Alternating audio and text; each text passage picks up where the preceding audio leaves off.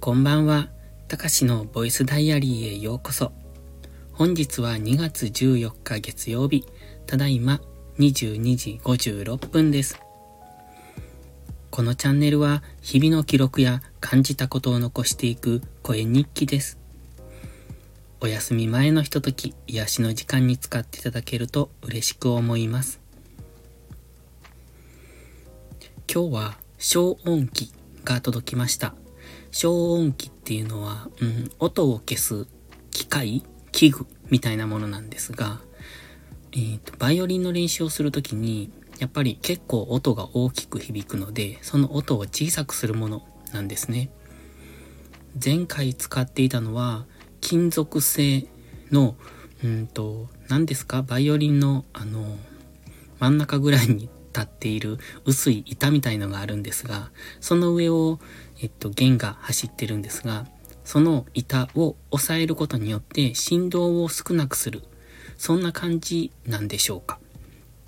で、それが金属のものだと、より振動が抑えられるみたいで、音が小さくできるんです。で、そのね、えー、金属のものが壊れたので、今回新しく買ったんですね。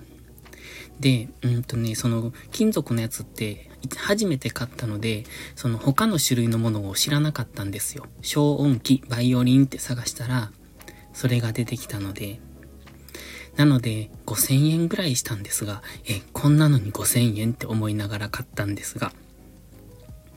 で、今回はいろいろ調べてみたんですが、うーん、さほど、うんとね、お、うんと、音が違うな。さほど、うーんと、音を、が、音が大きくならない。なんだ？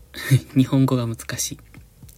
前回のものとさほど変わらない大きさにできて、で、金属じゃないゴム製のものっていうのがあったので、それを買ったんです。で、その時に音の大きさが書いてあったんですね。そのデシベルっていう単位で書いてあるんですが、でね、え金属の前に持っていたものと、今回買ったものって多分、うん、5デシベルぐらい違ったのかな？だったので、まあ、そのくらいならいいかなって思って買ったんですが、結構大きいんですよね。大きいっていうのは、うん、音が大きい。消音があまりされていない。いや、消音は十分されてるんです。でも、前のものと比べた時に、やはり大きいんです。まあ、それでもだいぶ小さいので、そのままでもいいんですが、夜に練習するにはちょっと音が気になるなと。まあ、自分が弾いているのを部屋の外で聞いたことがないので、どのくらい部屋から音が漏れてるのかわかんないですけど、意外と大きいなと思って。だから、今回のは2000円ぐらい、1800円ぐらいだったんですが、やっぱりもう一回金属のやつを買おうかなと。やはりね、5000円くらいするんです。と思っていました、今日。明日はバイオリンのレッスンに行ってこようかなと思ってます。で、そのまま空手も行くので、明日火曜日はフルコースの日です。で、話は変わるんですが、先日ね、マチュピチュ村が洪水になったっていうニュースが流れてたんですよ。まあ、先日って言っても2週間ぐらい前ですかね。で、その時にね、えっと、マチュピチュ村が洪水になるって、マチュピチュって山の上にあるのにっていう、そんな話を家族としてたんですね。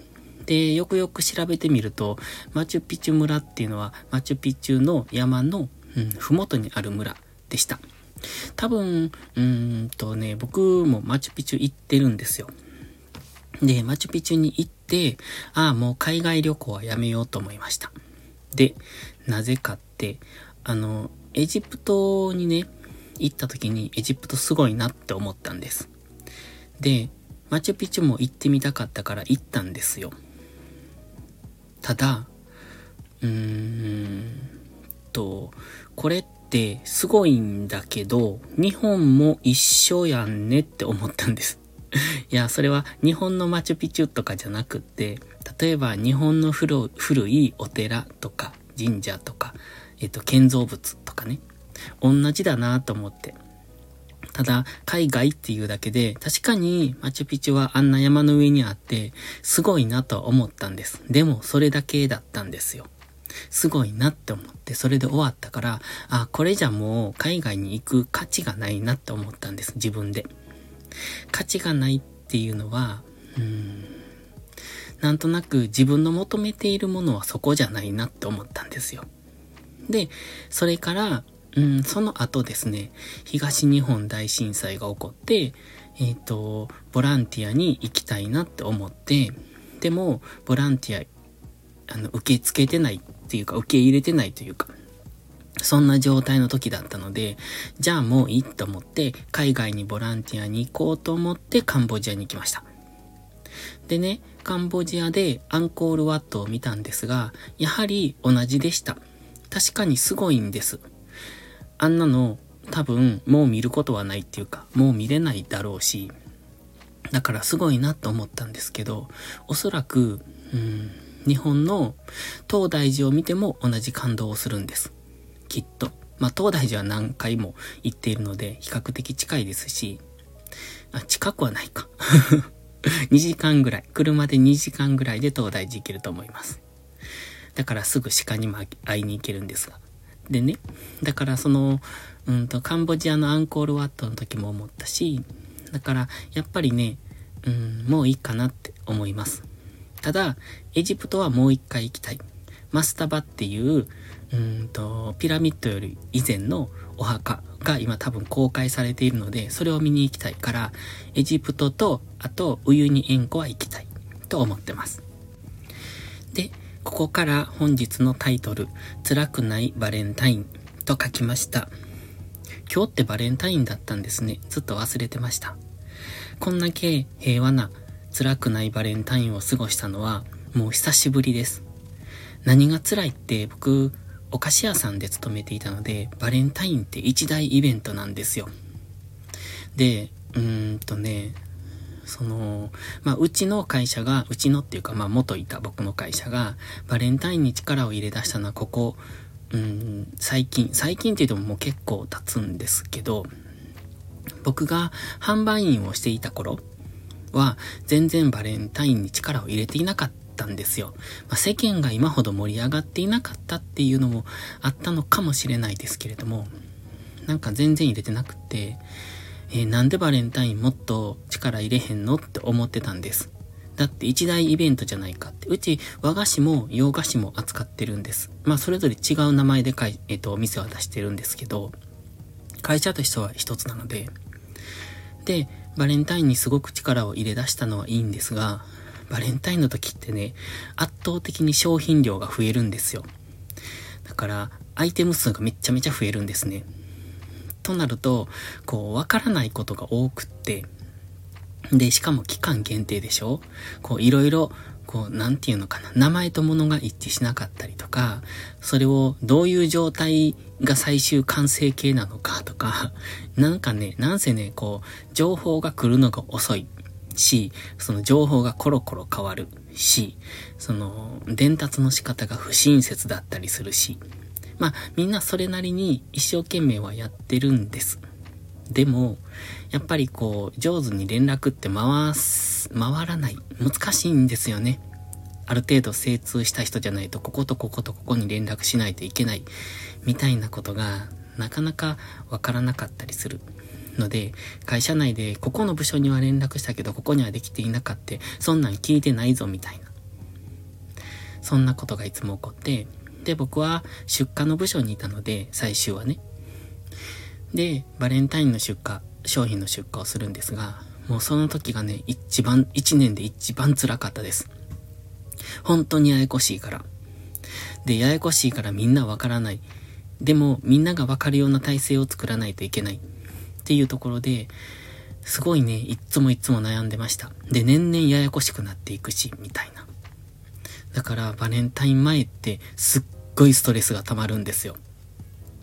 だからピリピリしてるし、すっごいストレス溜まるから、もう嫌で仕方がないし っていう、そんな最悪のバレンタインをもう何年も送ってきました。で、今年はもう仕事辞めたので、バレンタインが来てたことすら忘れてたっていう、すごく、うん、辛くないっていうのはね、自分が、自分の心が辛くないってことです。チョコをもらえるとかもらえないとかそんなのはどうでもよくって。いや、逆に会社にいる時にチョコくれるなって思うんですよ。もうめんどくさいから返すのって。よくないですか？あの、従業員みんなからもらえるって。だから1対1とかでもらえるならいいんですけど、何人かでまとめてくれたりとかすると、返すのめんどくせって思うんです。ので、くれるなっていつも思ってました。で、今年は平和なバレンタイン。きっと来年も平和なバレンタイン。だからね、えっと、年末も平和だったし、クリスマスも平和だったし。まあ、それが寂しいと思うこともいつか来るのかもしれないですけど、本来の、なんか、自分の生活を取り戻した感？まあ、僕は多分この日常、日常の方がいいなって思うから、まあ、あれはあれでいいんですが、今は今でいいかなって思ってます。今日はそんなよくわからない話でもう終わろうかな。